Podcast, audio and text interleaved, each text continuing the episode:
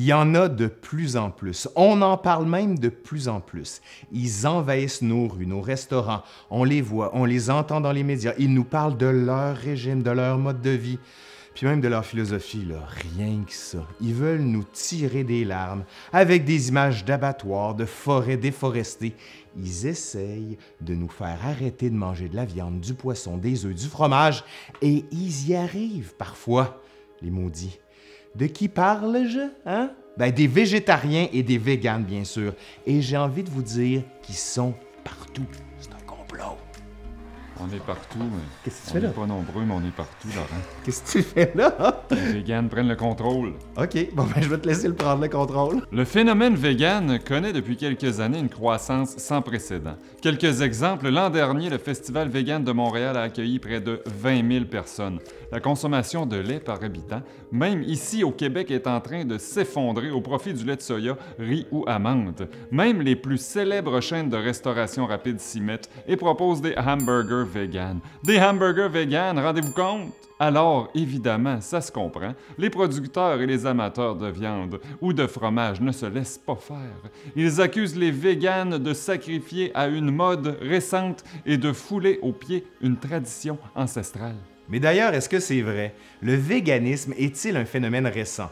Allez, aujourd'hui à l'Histoire nous le dira, en compagnie de Jean-Philippe Cyr. Jean-Philippe, viens ici, viens ici. T'es en train de manger son tofu. Là. Mais aussi en compagnie de Ronan Larue, on parle d'un phénomène qu'on pense être récent, le véganisme. C'est ça? Voilà, Let's go!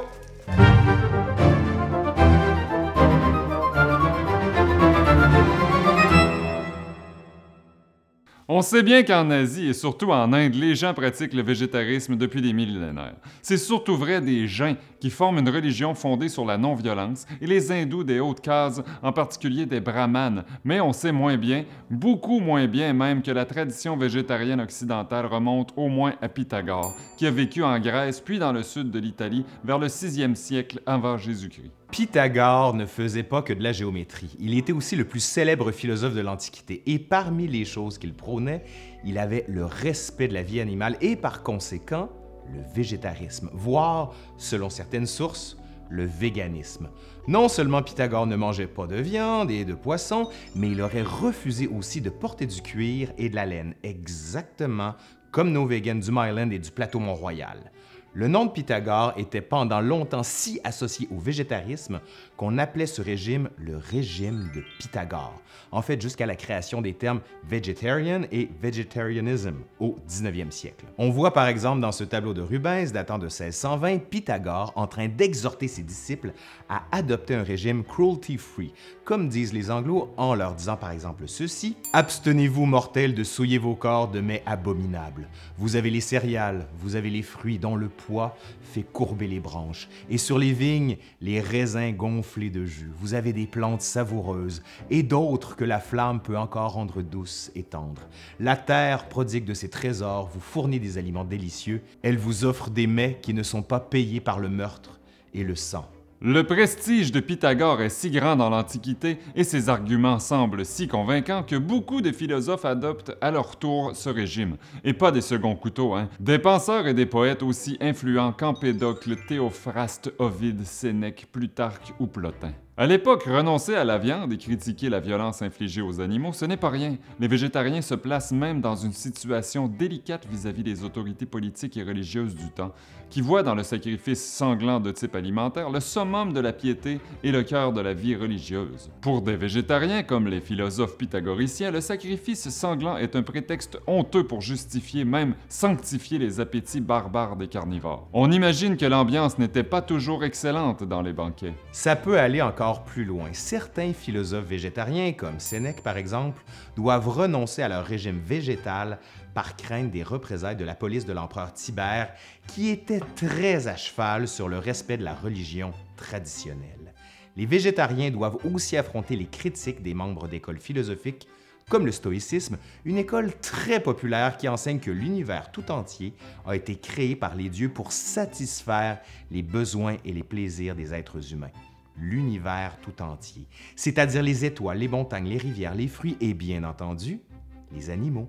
C'est essentiellement autour de cette vision du monde, l'anthropocentrisme, que les philosophes végétariens et les philosophes carnistes, comme on dit aujourd'hui, s'affrontent.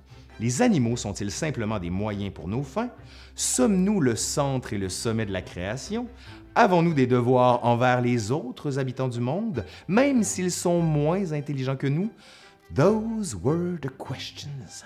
Pendant près de mille ans, ces questions passionnantes agitent les intellectuels de l'Antiquité, mais avec le triomphe du christianisme, elles passent largement au second plan. Pourquoi donc? Dans son livre Le végétarisme et ses ennemis, l'historien Renan Larue soutient que plusieurs raisons se superposent, même si deux surtout permettent d'expliquer le phénomène. Première raison, la charité, les premiers théologiens sont confrontés à un dilemme. Ils déclarent que Jésus est Dieu et le Fils de Dieu aussi d'ailleurs, et que Dieu est le Dieu d'amour, le Dieu de charité. Dans le même temps, ils constatent que Jésus-Christ a mangé de la viande et surtout du poisson, et qu'il n'a jamais eu de parole bienveillante à l'égard des animaux, et qu'il a même montré, sinon de la cruauté, du moins une grande indifférence. Comment réconcilier ces deux choses-là, surtout quand bon nombre de philosophes païens de l'époque, et même certains chrétiens, étaient végétariens par compassion pour les animaux? C'était particulièrement embarrassant, l'Église se faisant doubler en quelque sorte sur le terrain de la bienveillance, et le nouveau Dieu étant en fait bien moins disposé envers les animaux, ces créatures innocentes, qu'un vulgaire Pythagore. Pour résoudre le problème, des théologiens comme Saint Augustin ont déclaré que le végétarisme était une morale superstitieuse, scandaleuse et tout à fait incompatible avec la vraie foi.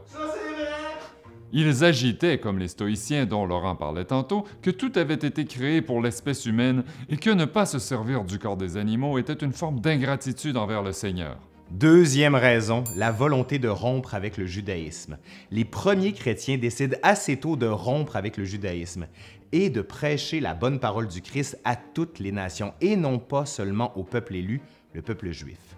Pour ce faire, il renonce non seulement aux règles alimentaires complexes en vigueur au sein du judaïsme, mais rejette aussi absolument toute forme d'interdit alimentaire. L'idée est de faciliter la diffusion de la nouvelle religion et de lever ces tabous qui sont autant d'obstacles à la conversion.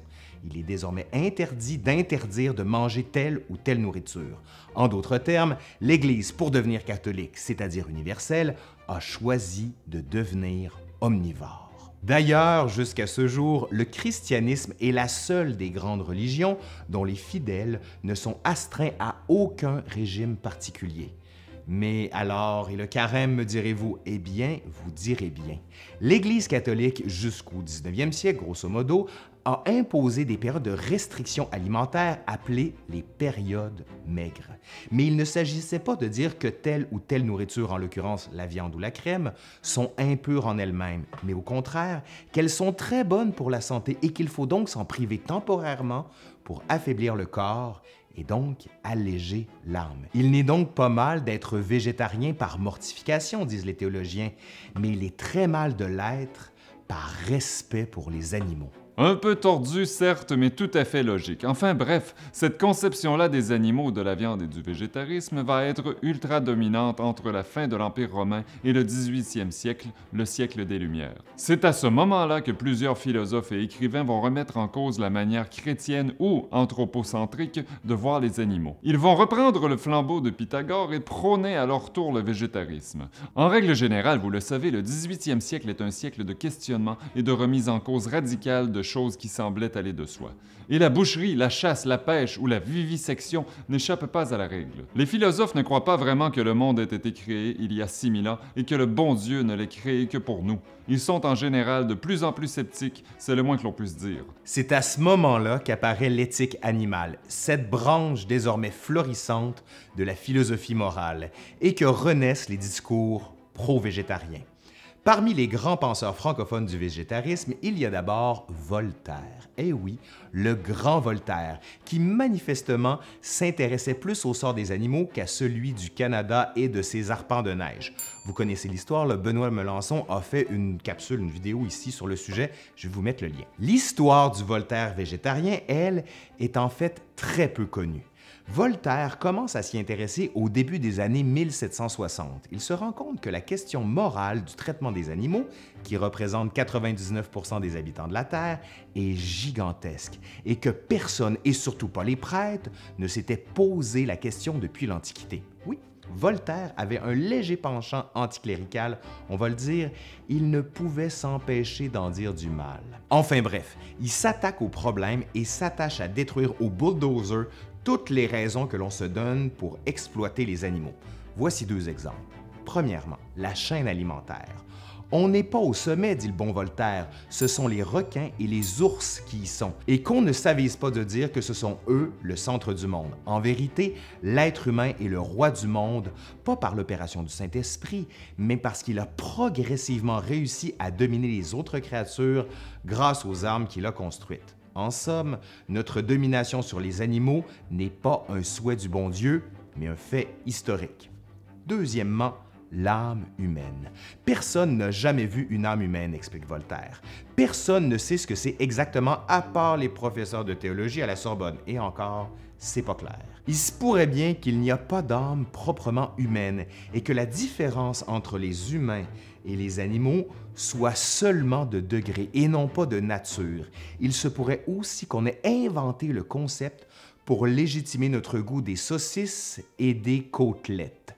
Voilà ce que disait Voltaire. À la même période que lui, Rousseau, avec qui il était rarement sur la même longueur d'onde, s'intéresse au sujet et va s'attacher à montrer que l'être humain est naturellement un frugivore, un mangeur de fruits. Pourquoi? Essentiellement parce que Rousseau soutient que l'homme est naturellement bon et que c'est la société qui le pervertit. Pour prouver sa thèse, il doit démontrer que notre physiologie, notre anatomie est comparable à celle des animaux frugivores, sinon, si nous étions des carnivores, nous serions forcés par la nature à être méchants et à être impitoyables. Rousseau, dans le discours sur l'origine de l'inégalité, et l'Émile notamment, va accumuler les preuves. Il parle du fait que les enfants aiment spontanément les nourritures sucrées comme les fruits et rejettent la viande. Il parle de la longueur et de la forme des intestins ou de notre incapacité à tuer et à manger des animaux à main nue. Tout cela prouve, selon Rousseau, que la consommation de viande est une chose culturelle et pas naturelle.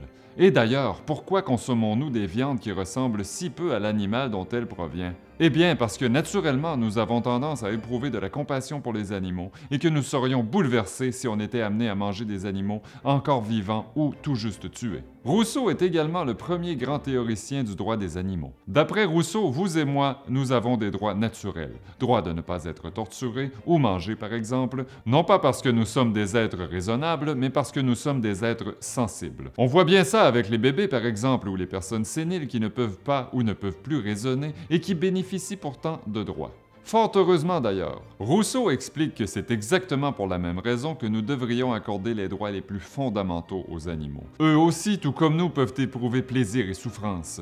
Toute violence non nécessaire est donc fondamentalement immorale et injuste. C'est dans le sillage des philosophes des Lumières comme Voltaire, Rousseau et plusieurs autres que la première association végétarienne, la Vegetarian Society, voit le jour au milieu du 19e siècle. Un siècle plus tard, en 1944, est créée la Vegan Society, création qui marque la rupture entre ceux qui acceptent une certaine forme d'élevage, les végétariens, et ceux qui proposent son abolition pure et simple, les véganes. C'est cette seconde position qui a aujourd'hui le vent en poupe, même si bien sûr elle reste encore très minoritaire. Est-ce qu'un jour le véganisme cessera d'être minoritaire, justement, et deviendra la norme? Eh bien, l'histoire nous le dira, bien sûr. En attendant, le véganisme a l'avantage de bien pimenter les soupers en famille. Vous savez, quand votre cousin éleveur est assis juste en face de la petite nièce végane et qu'on sert du poulet rôti. Ouais, vous savez bien. Allez, c'est fini pour aujourd'hui. Merci à Jean-Philippe Cyr. Jean-Philippe, euh, toi, t'as fait des livres de cuisine, c'est ça? Oui, deux livres de cuisine vegan. Puis on peut te suivre sur une chaîne YouTube, on peut te suivre sur Twitter, on peut Non, Twitter, t'as pas Twitter, toi? Ben oui, moi je suis partout. Ok, bon, ben allez le suivre on est partout, les vegans. Je le sais, c'est capotant.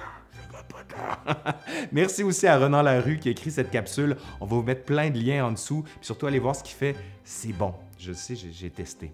Bye. Merci.